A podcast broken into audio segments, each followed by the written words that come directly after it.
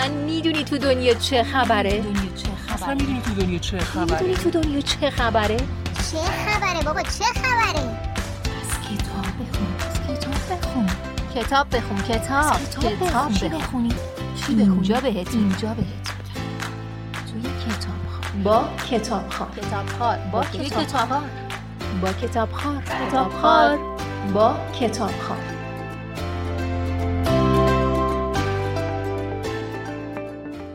خار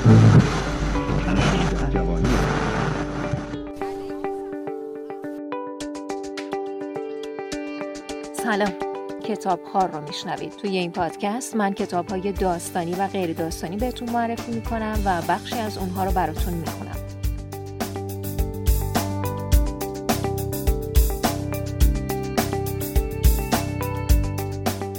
شرایط بحرانی در یک جامعه گاهی باعث میشه که طرز فکرهای افراد تحت تاثیر مکتبهای سیاسی و اجتماعی حاکم بر جامعه قرار بگیره. از جمله این مکتبهای سیاسی فاشیسم و نازیسم در آلمان بود.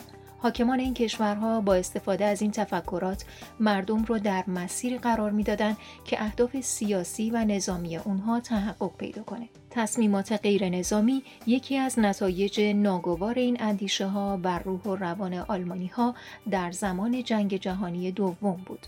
کاترین کریسمن تیلور در کتاب خودش داستان پسری ادالت طلب رو توصیف می‌کنه که به خاطر حضورش در آلمان و زندگی در جامعه دیکتاتوری ماهیت انسانی خودش رو زیر پا می‌ذاره. توی این قسمت درباره کتاب گیرنده شناخته نشد اثر کاترین کرسمن تیلور میگم.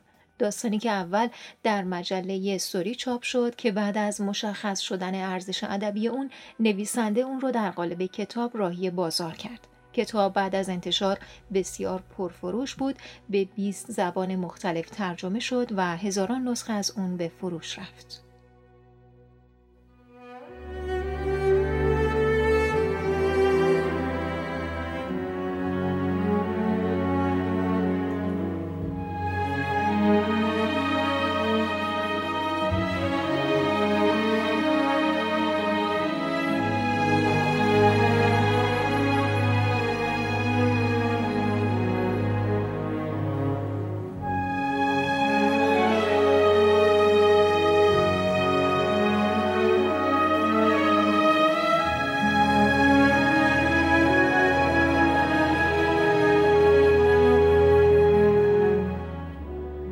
کتاب گیرنده شناخته نشد داستان دو دوست نزدیک به نامهای مارتین و مکسه که در سان فرانسیسکو به فروش آثار هنری مشغولن.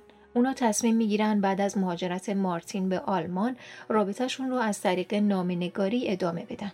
اولین نامه های اونها شرح دلتنگی و صمیمیت از دست رفته بینشونه اما بعد از مدتی که مارتین در آلمان زندگی می‌کنه اوضاع عوض میشه. مارتین زمانی به آلمان نقل مکان می‌کنه که هیتلر در حال قدرت گرفتنه و حکومت نازی تأثیرات مخرب خودش رو روی مردم جامعه می‌گذاره.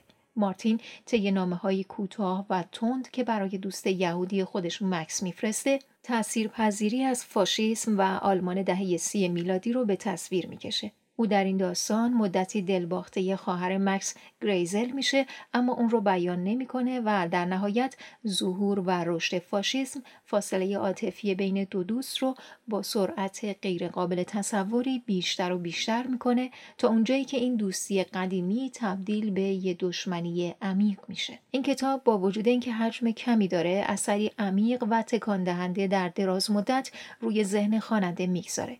نویسنده در این داستان نشون میده که تا چه اندازه جزمندیشی می‌تونه دوستی ها رو به دشمنی تبدیل کنه و انسان رو از ماهیت انسانی خودش دور کنه.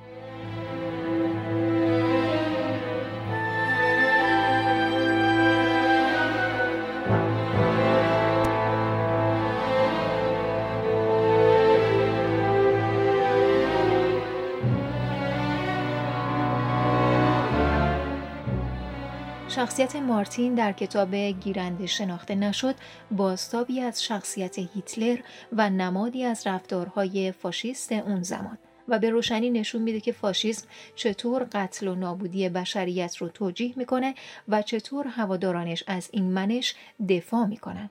نامه های پرکشش مارتین و مکس در کتاب گیرنده شناخته نشد از نوامبر 1932 تا مارس 1934 رو پوشش میده. قالب روایتی مکاتبه هایی که نویسنده برای اثر خودش انتخاب کرده خیلی جذابه. خواننده از محتوای نامه ها به خوبی با خصوصیات شخصیت های داستان مکس مارتین و گریزل آشنا میشه. فضا و مکان رویدادها هم در قالب نامه به خوبی ساخته و پرداخته شده.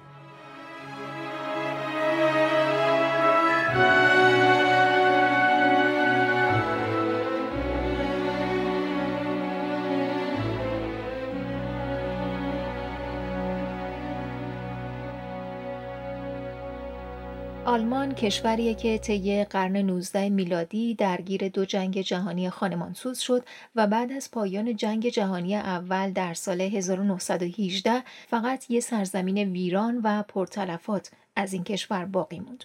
آدولف هیتلر که اول به عنوان صدر اعظم فعالیت می‌کرد از سال 1934 حکومت کشور رو بر عهده گرفت. او دولت خودش رو بر اساس فاشیسم و نازیسم که از انواع افراطی و دیکتاتوری حکومت هست برنامه ریزی کرد چون فقط از این طریق می‌تونست کشور نابسامان بعد از جنگ جهانی اول رو از قدرت گرفتن سایر بخش های جامعه حفظ کنه این فضا و شرایط بحرانی روی روند زندگی مردم خیلی تأثیر گذار بود و بخش خیلی کوچکی از اون در کتاب گیرنده شناخته نشد به تصویر کشیده شده.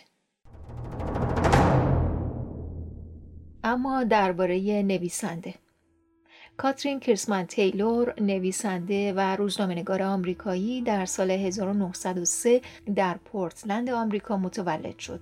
او بعد از فارغ و تحصیل شدن از دانشگاه مدتی رو به عنوان کپی رایتر در شرکت های تبلیغاتی کار کرد و بعد از اون با مردی که صاحب شرکت تبلیغات بود ازدواج کرد و به نیویورک نقل مکان کرد. تیلور این داستان رو در سال 1938 نوشت. زمانی که هنوز جنگ جهانی دوم شروع نشده بود و خیلی از مردم و سیاستمدارها در دنیای غرب هیتلر رو یه خطر جدی نمی‌دونستند یا حداقل متوجه ابعاد خطری که دنیا رو تهدید می‌کرد نبودند اون روزها جنبش انزوا طلبی سیاسی در آمریکا خیلی قدرتمند بود و این طرز تفکر که هر چیزی که توی اروپا میگذره ربطی به ما نداره طرفداران زیادی در این کشور داشت توی آلمان هم نظرها عموما خونسا و حتی در مواردی مثبت بود تیلور این داستان رو نوشت تا جامعه آمریکا را از خطری آگاه کنه که هزاران کیلومتر اون طرفتر به صورتی برقاسا رشد می‌کرد.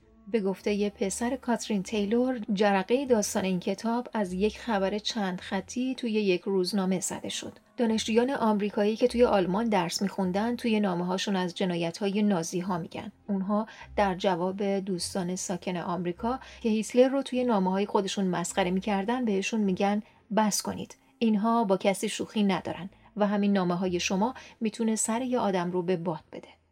کاترین کرسمند در نیویورک گیرنده شناخته نشد رو بدون اسم کوچیک خودش منتشر کرد و حدود 50 هزار نسخه از اون به فروش رفت. کتاب بعد از انتشار با استقبال زیادی مواجه شد و منتقدان ادبی آمریکا از اون به عنوان شاهکار اسم می‌برند. این مکاتبات با پایانی تکان دهنده تاریخ رو به تصویر می‌کشند و مثل عکسی مستند که از اون دوران گرفته شده با سراحت تراژدی فردی و جمعی آلمان نازی رو به نمایش می‌گذارند. انتشارات خارجی بعد از انتشار کتاب در آمریکا هم به سرعت اقدام به چاپ کتاب کردند که حکومت آلمان اون رو ممنوع کرد. کاترین کرسمن تیلور نوشتن درباره حکومت دیکتاتوری آلمان رو کنار نذاشت و کتاب بعدیش رو در سال 1942 با موضوع کیفرخواست نازی ها منتشر کرد. به طور کلی این نویسنده آمریکایی توی زندگیش کمکار بود و بیشتر وقتش رو صرف تدریس روزنامه نگاری و نویسندگی خلاق در دانشگاه کرد. او در جولای سال 1996 درگذشت.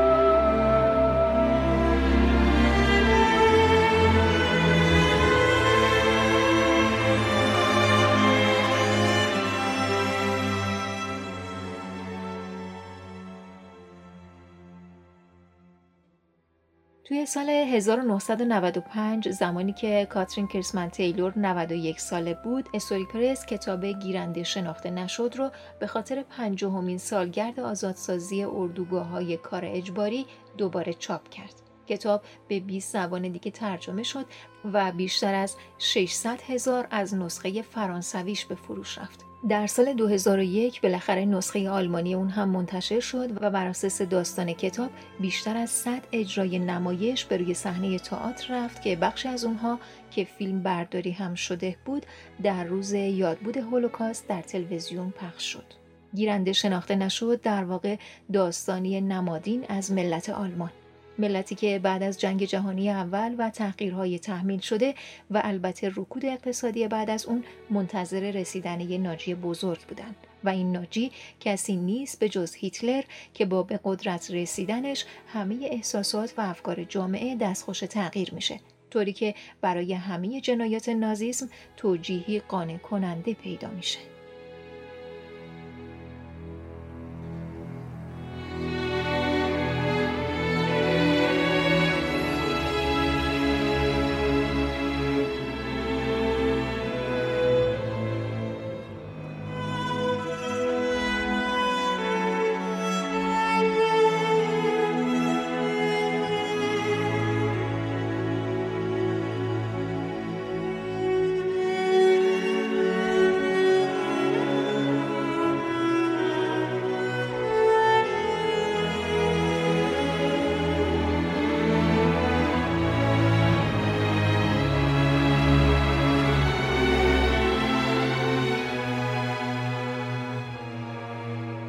بر اساس داستان کتاب گیرنده شناخته نشد ویلیام کامرون کارگردان آمریکایی یک فیلم سینمایی ساخت. این فیلم که با همین اسم در سال 1944 اکران شد داستانی در ژانر درام که مربوط به دو خانواده است که قبل از شروع جنگ جهانی دوم درگیر ظهور نازیسم در آلمان هستند.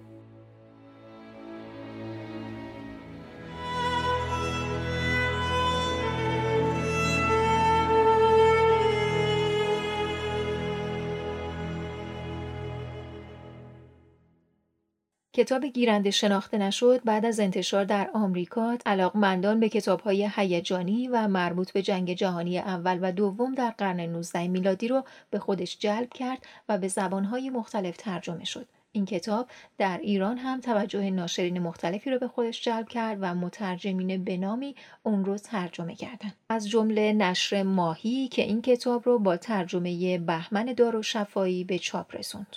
البته این کتاب قبل از این هم به فارسی ترجمه شده. مرحوم ابراهیم یونسی، حسن مرتزوی، تینوش نظمجو و شهلا حائری همگی مترجم های این کتاب بودند.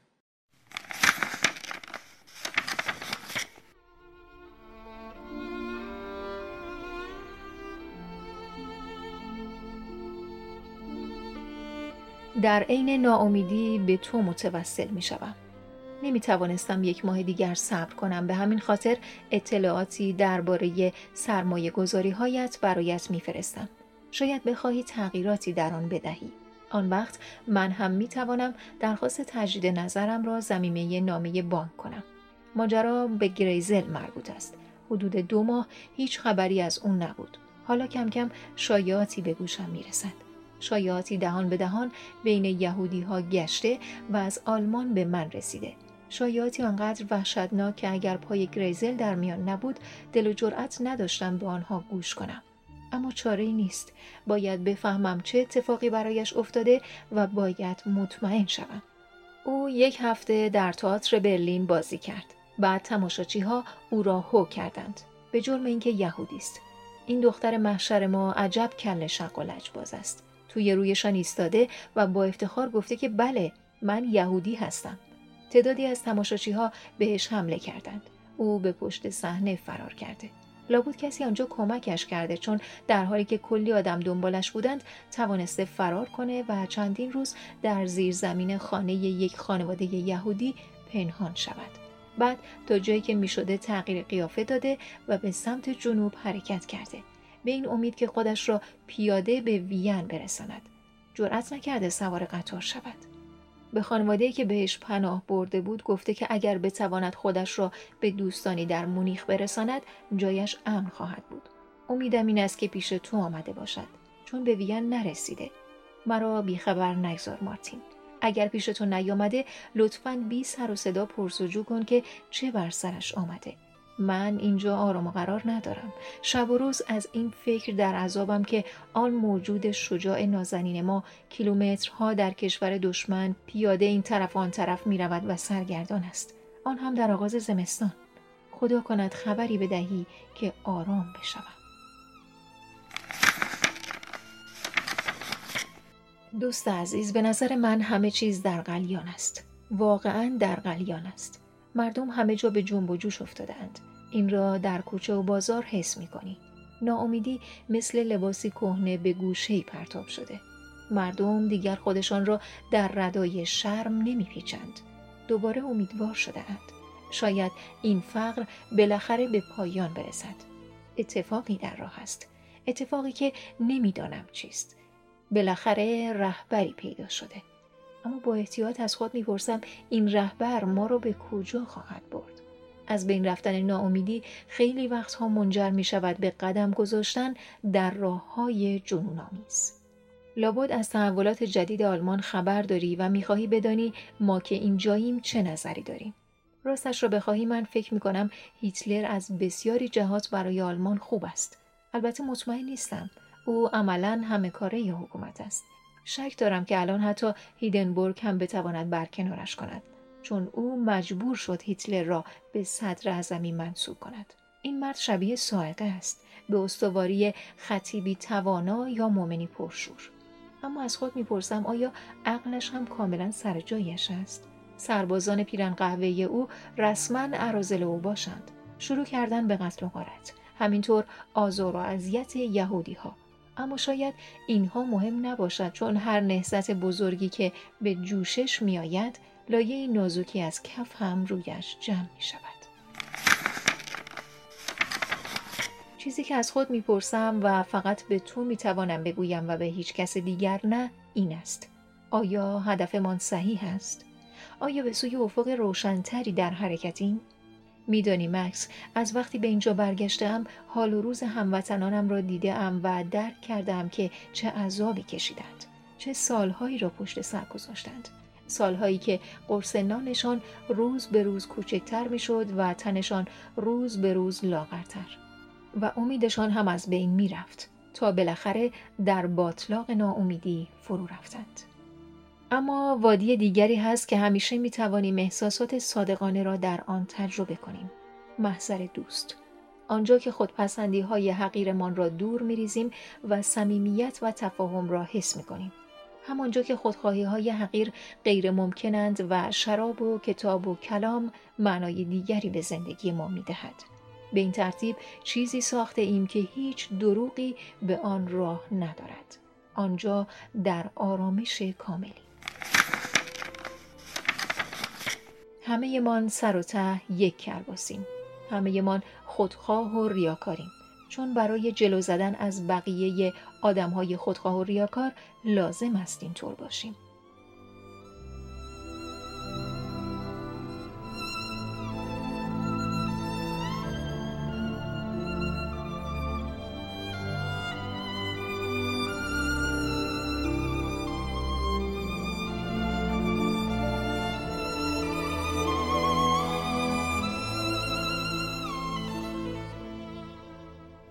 در کتاب با دو شخصیت مواجهیم. از یه طرف مکس که با شنیدن اخبار تحولات رخ داده در آلمان آرام و قرار نداره و از طرف دیگه مارتین که در بطن حوادث زندگی و کار می‌کنه و به خاطر شرایط موجود در آلمان دور از دسترس میگرده.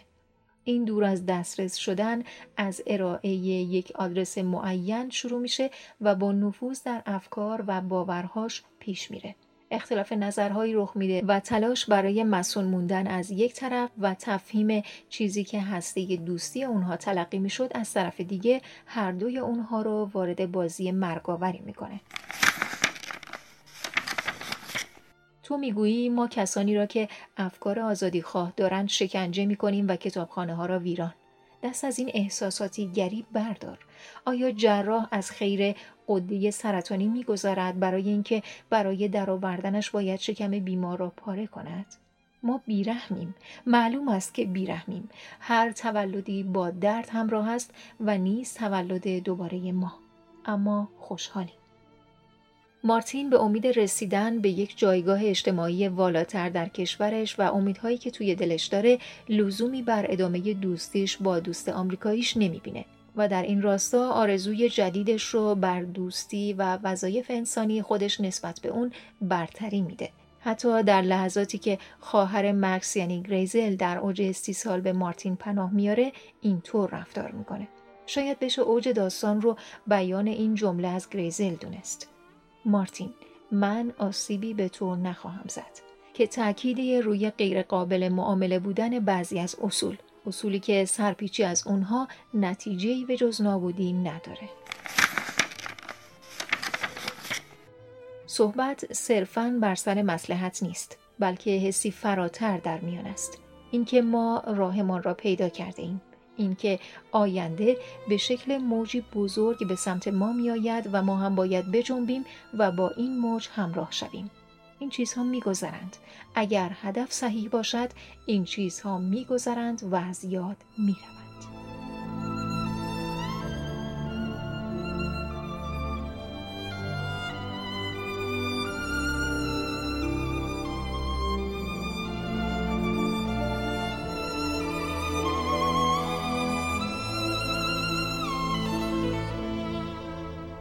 خب نظر شما درباره کتاب گیرنده شناخته نشد چیه؟ آیا کتاب هایی که سبک نامنگاری رو دارن میپسندید؟